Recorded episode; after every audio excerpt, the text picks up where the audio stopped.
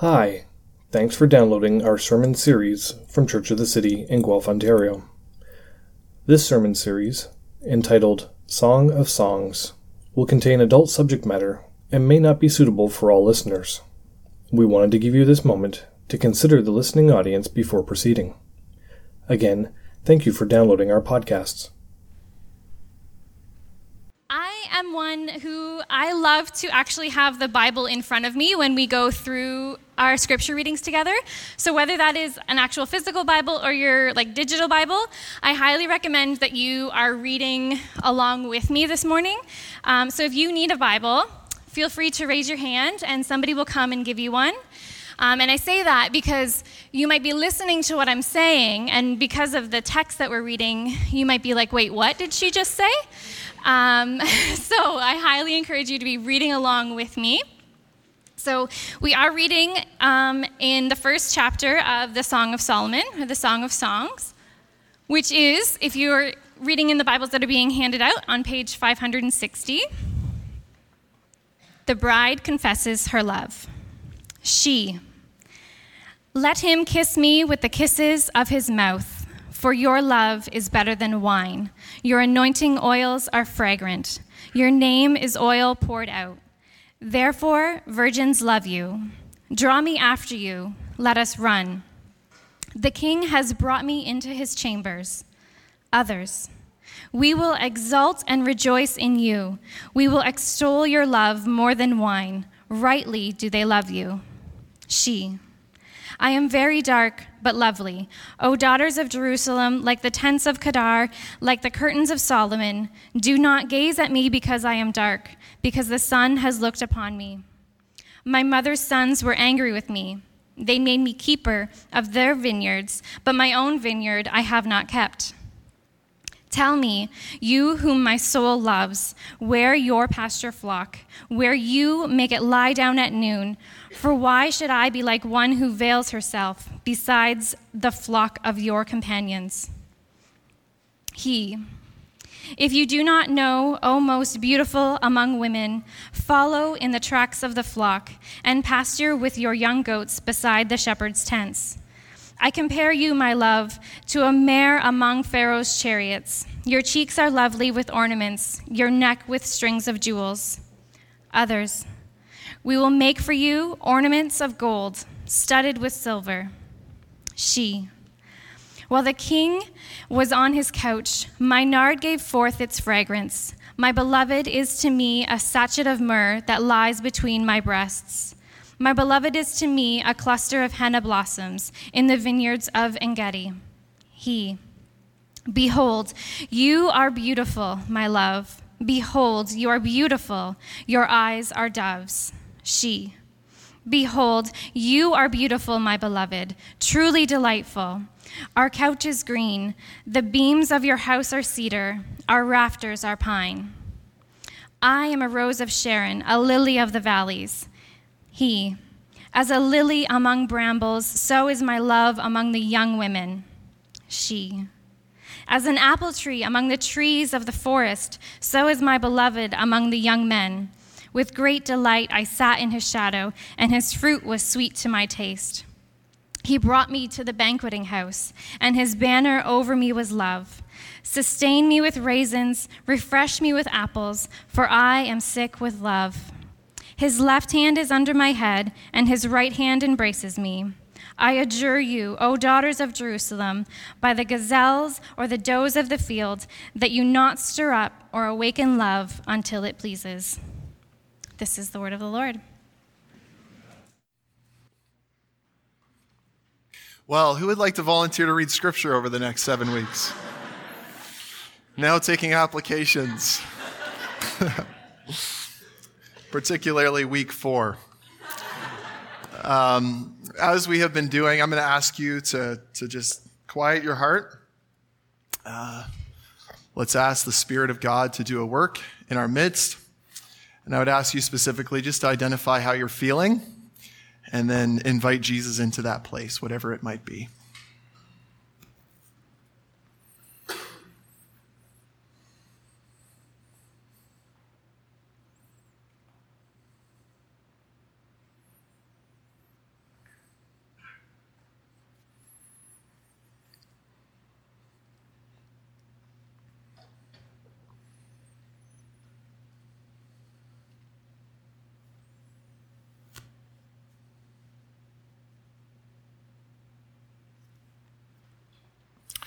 And so, Jesus, I thank you that you are with us and that you want to do a work in our hearts.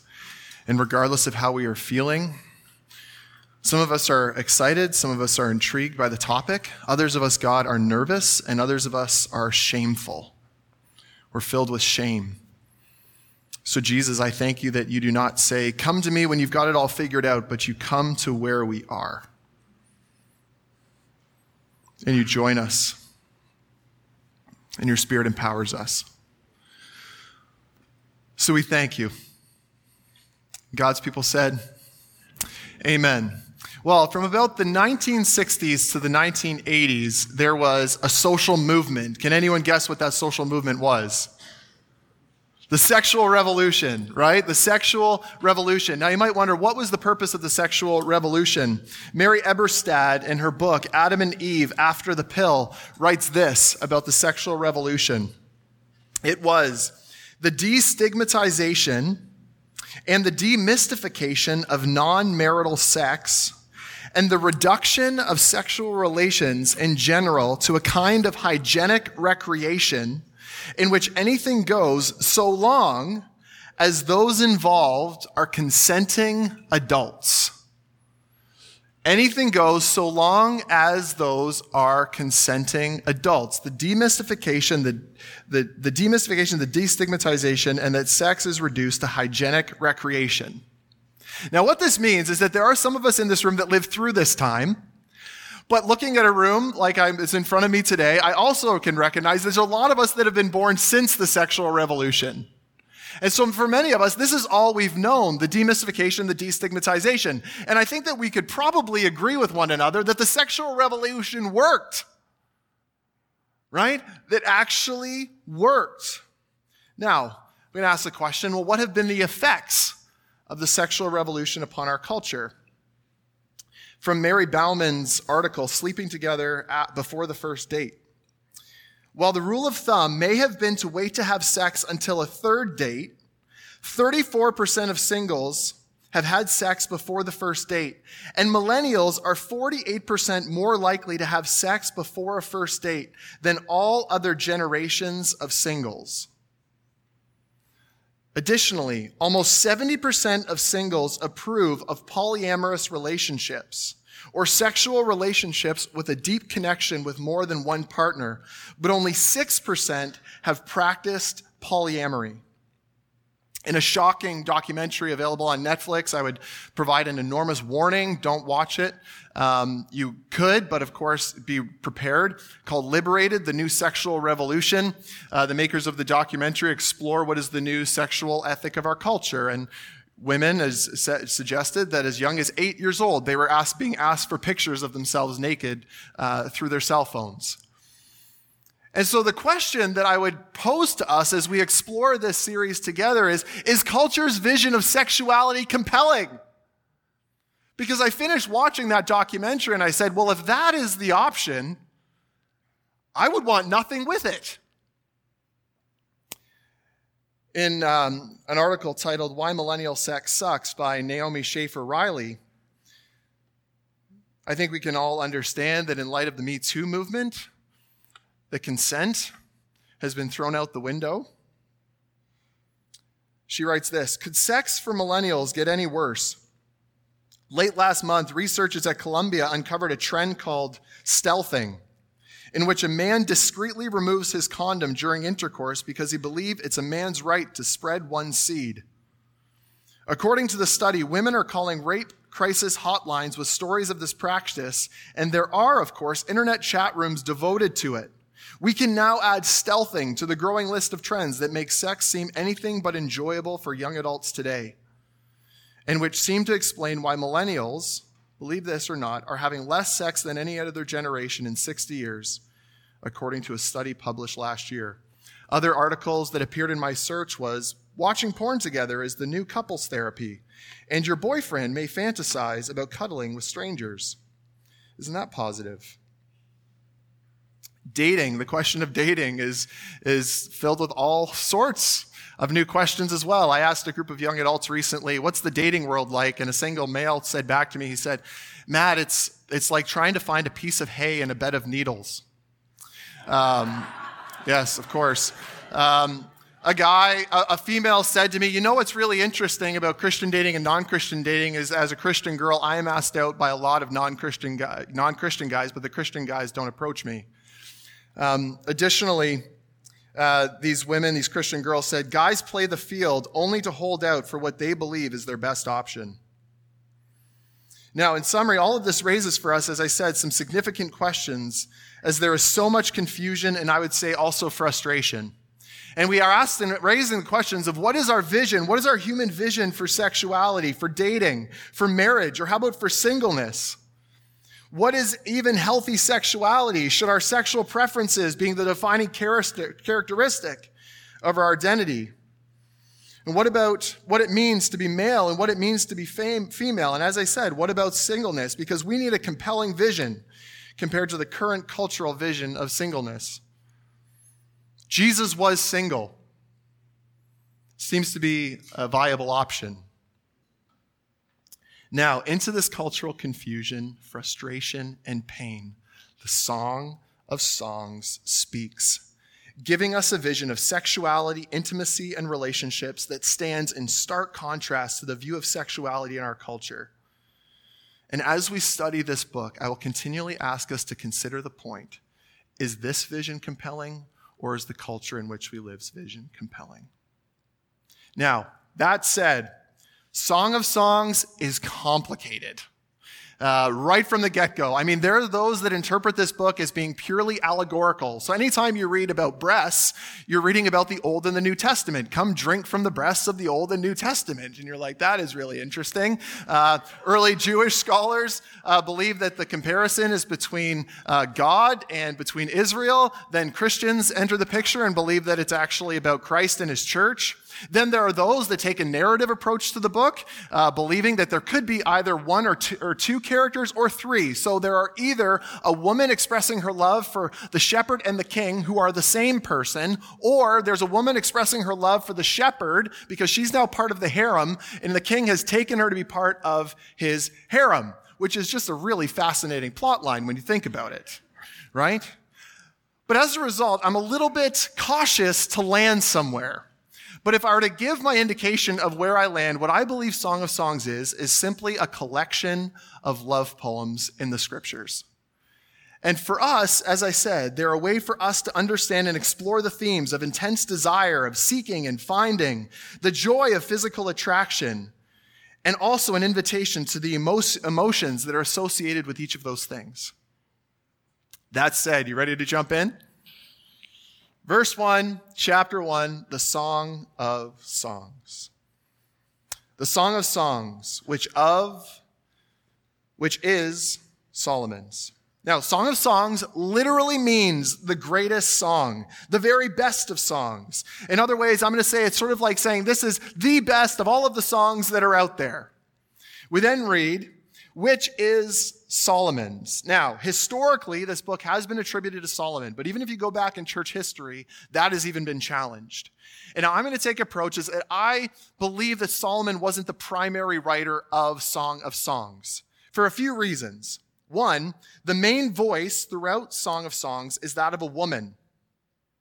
Uh, the man's voice, as we're reading it, doesn't seem to be Solomon's himself. While Solomon is mentioned, he actually never speaks.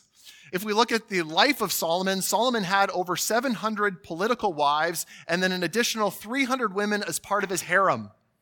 The couple, if we're understanding them as a couple in the text, are all about each other. And monogamous committed relationship is the focus of all of these poems.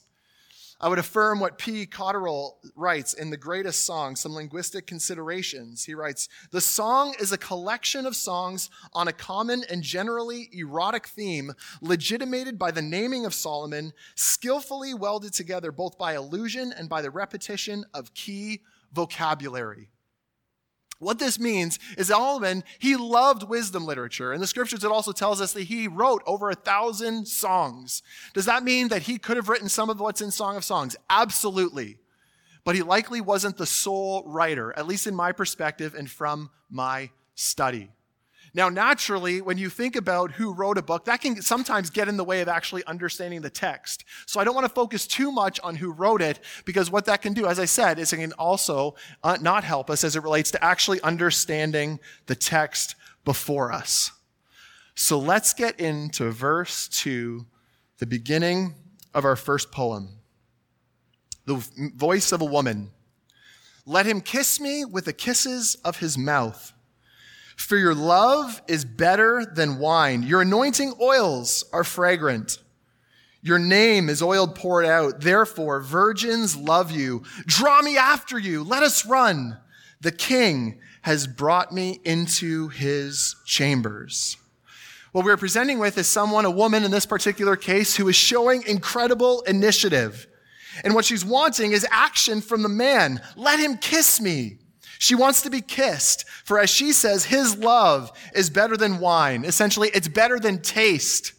Now, the word for love here is the Hebrew word dod. It literally means love making.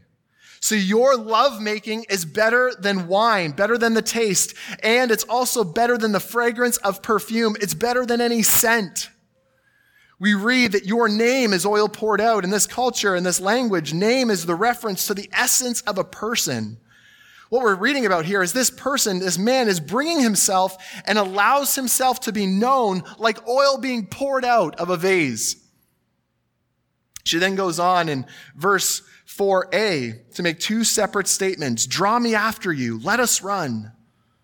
Now, this is where the narrative twist can happen for some people because then we're introduced to the king has brought me into his chambers. Now, as I said, if you take the view that there's three characters, she's initially expressing the lovemaking desire for the shepherd whom she has known in her own hometown. The other view is that the king here is the king that's that's in obviously his chambers, and so there's this obviously this tension. Like what a plot, eh?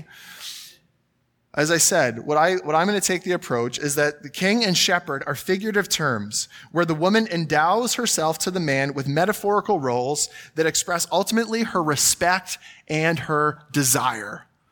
Right? It's like women, like you telling your man, you're the best man in the world. You know, you're like a king to me. I don't know if you've ever said that, but you know, if you can, you maybe go along with me. You can go along with me with the thought. You're the best. I don't know whatever words you're using for each other these days. Babe, you're the best babe. I don't know, whatever it's going to be. Essentially, she's saying and expressing this desire. Now, as I said, our approach to literature these days is to read narrative. Cautious. Do not read narrative. Simply read these are poems expressing ultimate desire of love. So what do we learn so far in this poem? Well, number one, it would seem that physical attraction and desire is good.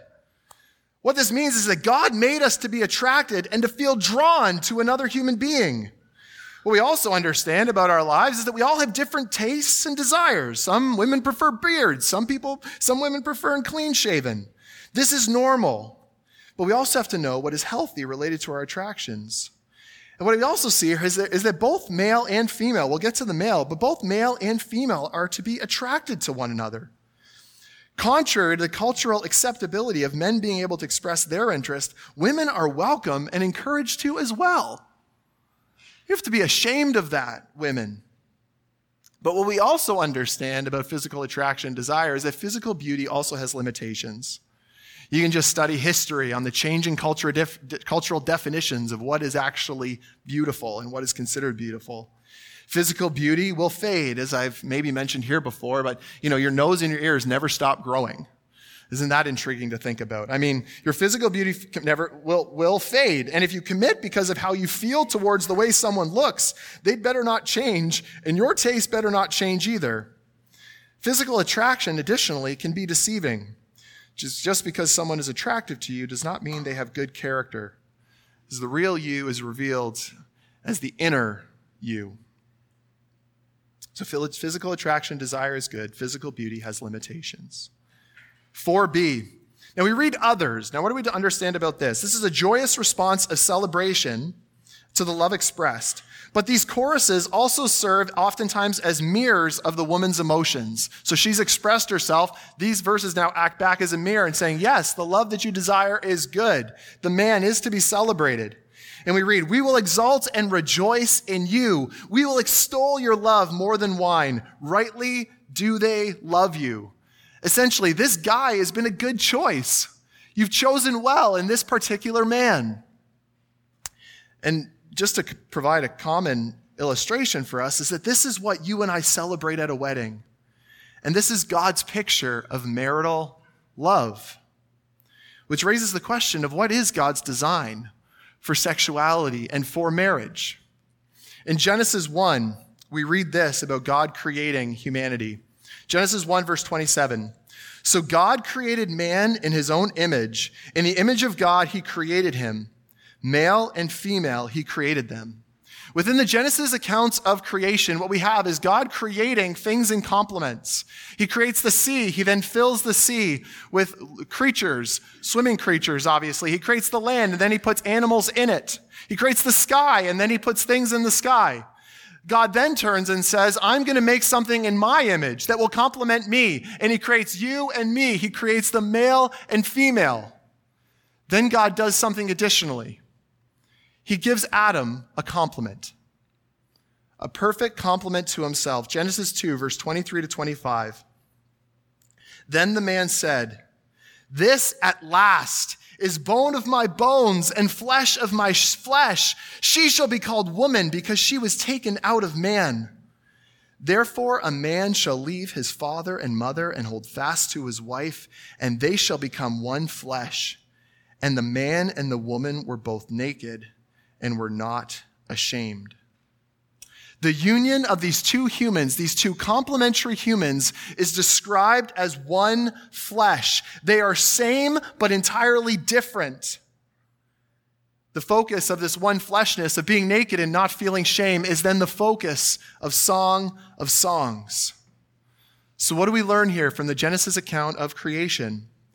God creates male and female to reflect his image and their union in marriage, their one flesh, to express love, worship, and joy for Him in the world. What this means is that our union as male and female in marriage is not for the sole purpose of ourselves. It's for the purpose of glorifying and worshiping God. I oftentimes ask couples who I do premarital counseling for, who many now come in and have had sex before, I ask them, how do you think sex is going to be different after you get married from when you had it before? And they're like, well, I have never really thought about that question before. And I say, well, well, you know, before it means that you were committing, it was adultery or idolatry. You were worshiping sex. After you get married, your sex is going to be worship. You can do it and thank God for the incredible good gift that He has given you and that you can now experience and express your love for each other in a physical way. Ian Provan, in his NIV application commentary, writes this Human love, including erotic love, always points beyond ourselves to the love that undergirds all of reality and whose presence alone all longing can be satisfied. John Piper, in the, this momentary marriage, writes The ultimate thing to see in the Bible about marriage is that it exists for God's glory. Most foundational, marriage is the doing of God. Most ultimately, marriage is the display of God. It is designed by God to display His glory in a way that no other event or institution does.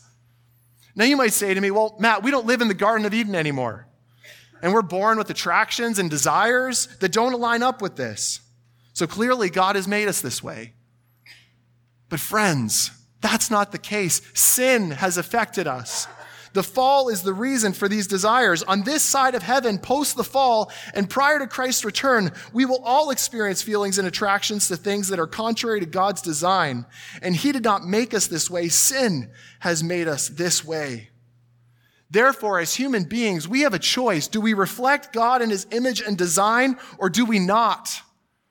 In Romans 1, Paul writes to the Roman church, he writes this, verse 25. They exchanged the truth about God for a lie and worshiped and served the creature rather than the creator who is blessed forever. Amen. You see, the turn happens. They don't worship the creator anymore. They worship the creature. They worship their own desires out of alignment with what, God, what is God's good design.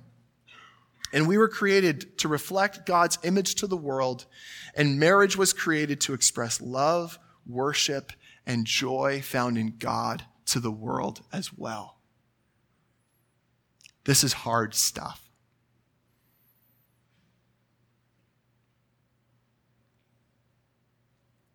Let's keep going. Verse 5. She I am very dark, but lovely. O daughters of Jerusalem, like the tents of Kedar, like the curtains of Solomon. Do not gaze at me because I am dark, because the sun has looked upon me. My mother's sons were angry with me. They made me keeper of the vineyards, but my own vineyard I have not kept.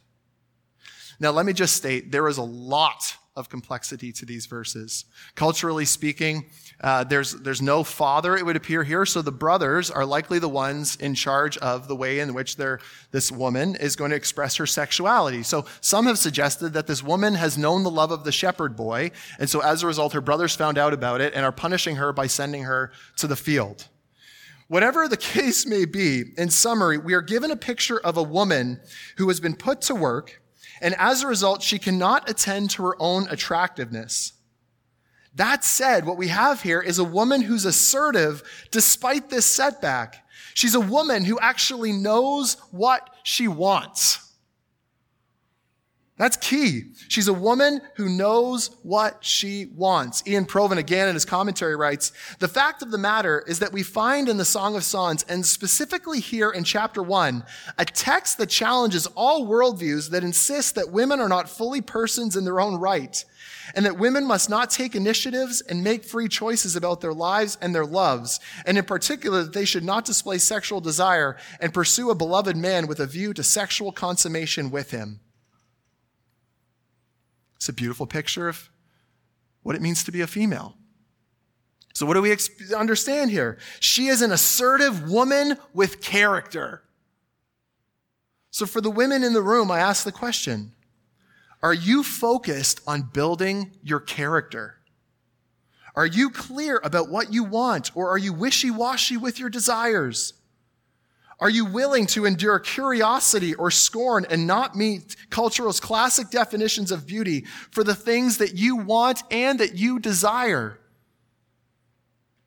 Do you have a vision for your life?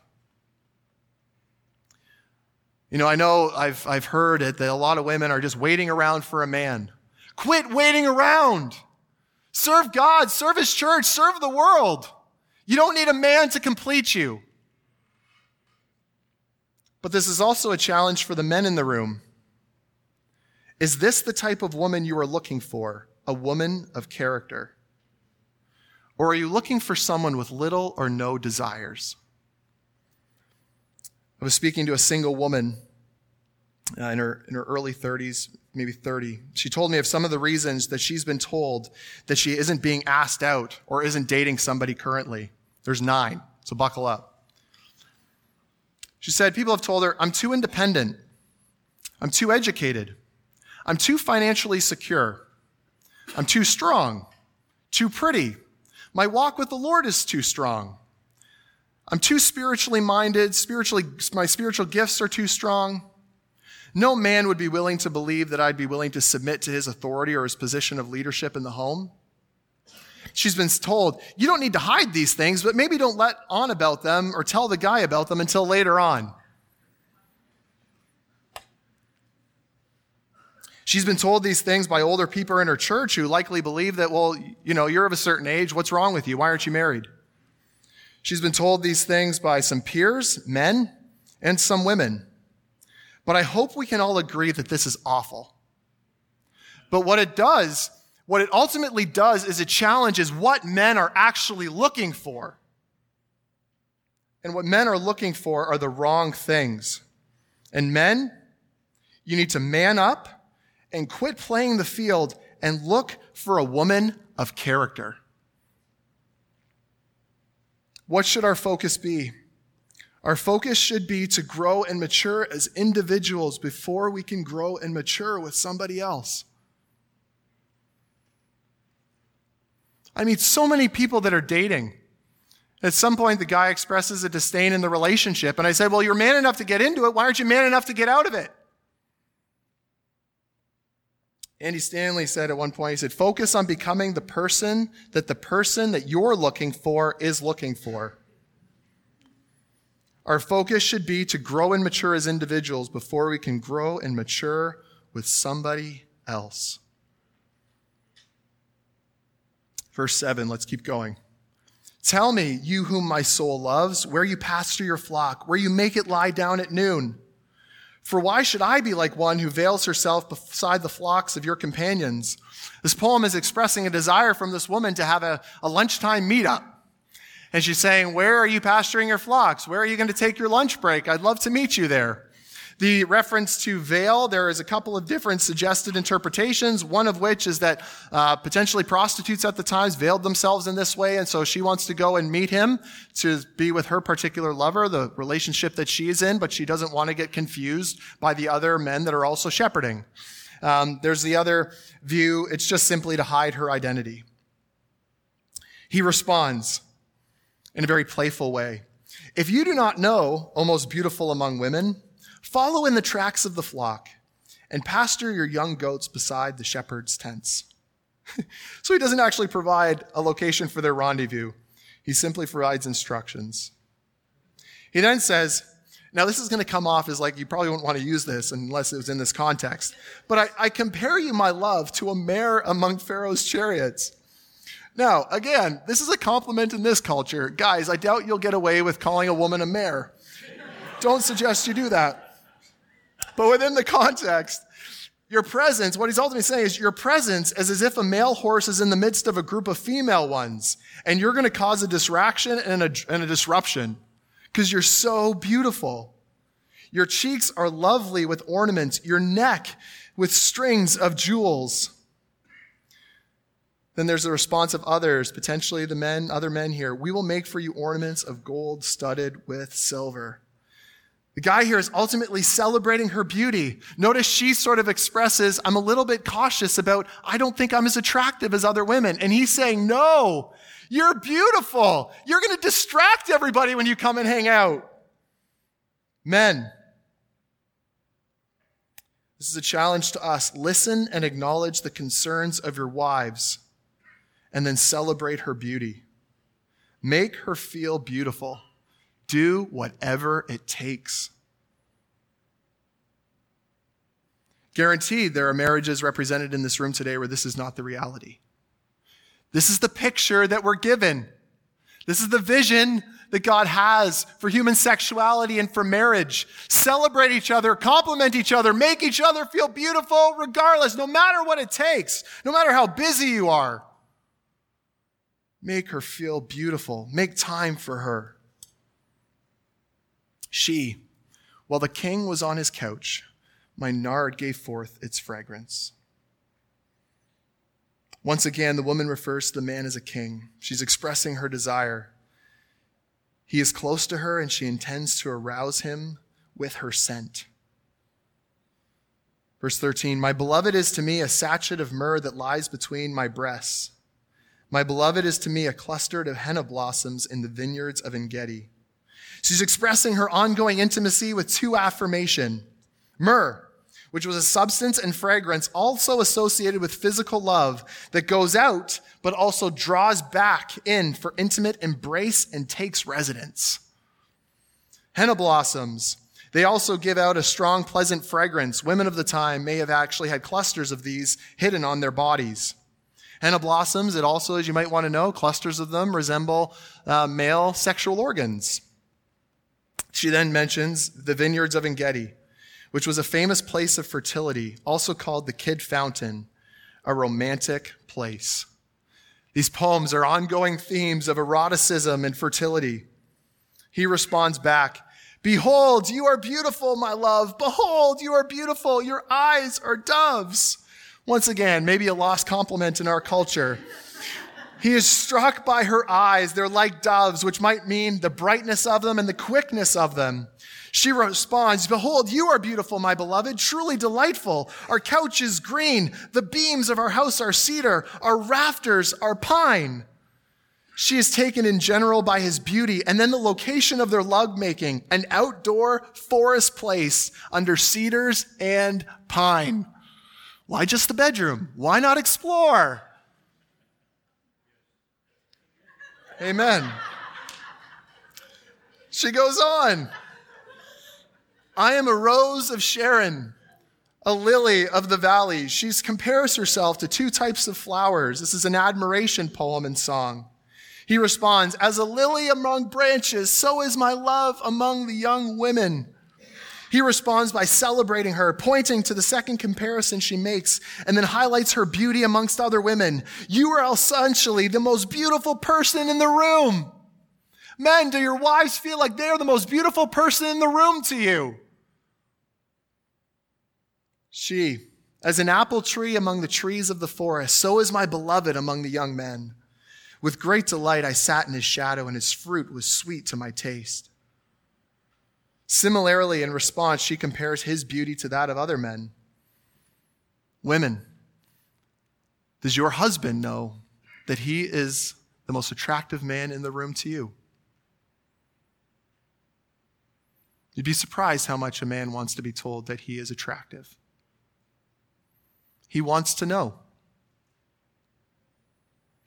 She is also bringing up a couple of themes that he's both good for protection or shade, and he's also good for pleasure or taste. He brought me to the banqueting house, and his banner over me was love. Once again, we have a picture of protection and pleasure. She goes on, sustain me with raisins, refresh me with apples, for I am sick with love. She is overwhelmed by his love to the point of faintness. She needs sustenance. She is asking for food that will provide strength, but also heighten her experience of love because these things have aphrodisiac qualities. Ooh. His left hand is under my head and his right hand embraces me. She's lying in her lover's arms. Reminds me of a popular song. Your body is a wonderland. Your body is a wonder brackets, I'll use my hands. Your body is a wonderland. Something about the way your hair falls in your face. I love the shape you take when crawling towards the pillowcase. Woo, you didn't know these were the words? Come on. You tell me where to go. And though I might leave to find it, it'll, I'll never let your head hit the bed without my hand behind it. Come on. We're getting weird about Song of Songs that we listen to John Mayer's Your Body is a Wonderland. It's like, oh, well, whatever.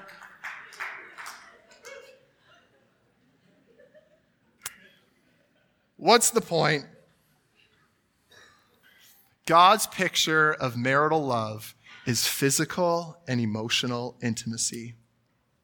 Physical, look what we've seen in the text so far. Pleasure and consumption are expressed here. Now, while culture has idolized sex, the church has historically demonized sex. And we are called and commissioned to live as both godly and sexual beings. As followers of Jesus, we need to learn to be both at the same time in the context of our marriages. And outside to understand the bounds in which God provides and the good gift that He has waiting for us if we wait. I've heard so many stories from Christian couples who enter into marriage fearful of sex Sex was described to them as bad, and the transition to marriage has been difficult. On the opposite side, I meet with lots of couples who have had sex or have had multiple sexual partners and are sitting there living with regrets and shame. God's picture of marital love is physical intimacy, husbands and wives. He wants you to be having sex regularly. In uh, week four, um, the talk's called the bedroom. So, you know, set your calendars, the bedroom. But I'm specifically talking about statistics about what marital sex is like these days, both amongst Christians and non. God's picture of marital love is physical intimacy. But then it's also emotional intimacy. This man in the text has made himself known to the woman, and she has made herself known to her man. Protection is expressed by this man. He knows his wife emotionally and seeks to know her emotionally. For you married people, do you know your spouse emotionally? Are you holding anything back from them emotionally? Do they know what's going on for you? Do they know what's in your head? Do they know what's going on at the end of a long week or at the end of a long day? Are you expressing that? Are you letting them in? The text encourages us let them in. May they know you. And men, guaranteed, if she feels like she knows you better emotionally and you've provided for her emotional needs, she would be more likely to provide for physical needs. Typically, the way it works, although somewhat stereotypical, but we will talk about that. As this section closes and as the woman and her lover lie down with one another, she says, I adjure you, O daughters of Jerusalem, by the gazelles or the does of the field, that you not stir up or awaken love until it pleases. As she embraces her lover, she provides a word of caution. Do not hurry love. Because of the devastating and overempowering results of love, they should ensure that it is awakened only when the timing and the circumstances are right. While we can understand there's great opportunity in love, there is also danger. It is both beautiful and life giving, and dangerous and destructive. And the destructive reality for many, I'm sure sitting here on a day like today after hearing what I've just presented as God's picture of marital love, there's a whole lot of shame. But this is where you need to remember the great reality and the truth of the gospel of Jesus Christ is that Jesus rescues and restores both the physical and the emotional. Jesus rescues and restores both the physical and the emotional. 1 Corinthians 6, verse 9b to 11 do not be deceived. Neither the sexually immoral, nor idolaters, nor adulterers, nor men who practice homosexuality, nor thieves, nor the greedy, nor drunkards, nor revilers, nor swindlers will inherit the kingdom of God. Now, if you just stop there, it would seem like everything's pretty bad. But look what it says. And such were, past tense, some of you, but you were washed you are sanctified. You are justified in the name of the Lord Jesus Christ and by the Spirit of our God. No person, no person is too far gone from the self sacrificing love of our King Jesus. Restoration is not only possible, it's available. Do you want it? If you're a Christian, we must be people who offer this type of grace to a watching world filled with broken individuals who wake up every morning at times and feel shame. Who are we be to say, well, look at us, we've got it all worked out? When you, as a married person, aren't having a lot of sex, Scriptures are clear in Romans 8 1 as Paul writes to the Roman church, reminding them of their salvation. There is therefore now no condemnation for those who are in Christ Jesus. Jesus rescues and restores both our physical brokenness and our emotional brokenness.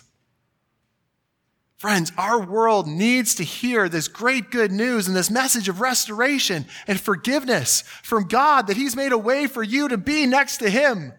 That as He is holy and set apart, our sin cannot be present with Him, but He's made a way for us to be with Him. And no matter what has happened in the past, no matter what has happened in your past, no matter what you've done, God is good and He wants to restore whatever it is. Whatever it is so that you can be united with Him. And if God's vision for your life is marriage, that He will restore what that sexuality is going to look like and that physical expression will look like with your spouse forever. That's the great good news. So as we transition, let's pray.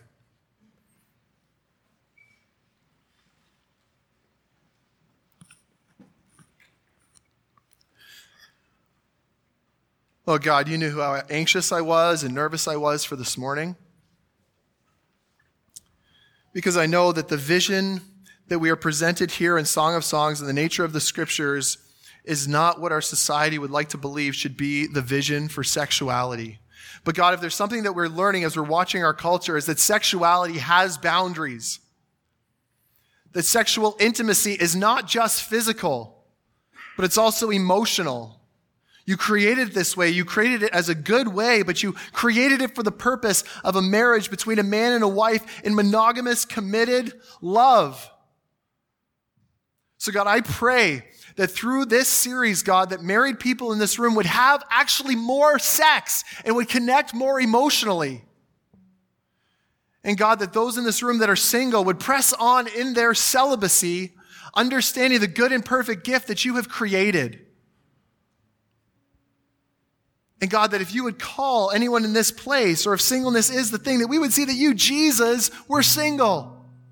Then the new heavens and new earth. God, that marriage isn't the thing that's celebrated. It's our union with you. And so, God, change our perspectives towards relationships, towards intimacy, towards sexuality. And God, I pray if there's anybody in this room that is feeling shame, that you would rid it by the power of your Spirit in the name of Jesus. We cast it out as you, Jesus, bring restoration and rescue and renewal and reconciliation to every part of our life. I pray that there would be no shame and that there would be no condemnation for those in Christ. And I pray if there's anybody in this room that does not acknowledge you as Lord and Savior, who has not committed their lives to following you, that they would do so. And they would grip hold today of this incredible vision for the human experience that you created through your design of us in this world. And God, I pray that you would commission us out as your followers who would be people of grace, who do not limit what your vision of sexuality is, who does not remove your vision of sexuality, but calls the world to a better vision. Because what, out, what is out there is so destructive, and sin destroys lives. So, God, may we respond in worship. We respond trusting you. If there's anybody in this room that is not trusting that what you've created is good, that you would show them that you are good. God, we need you. In your son's name we pray. Amen. I invite you to stand as we respond.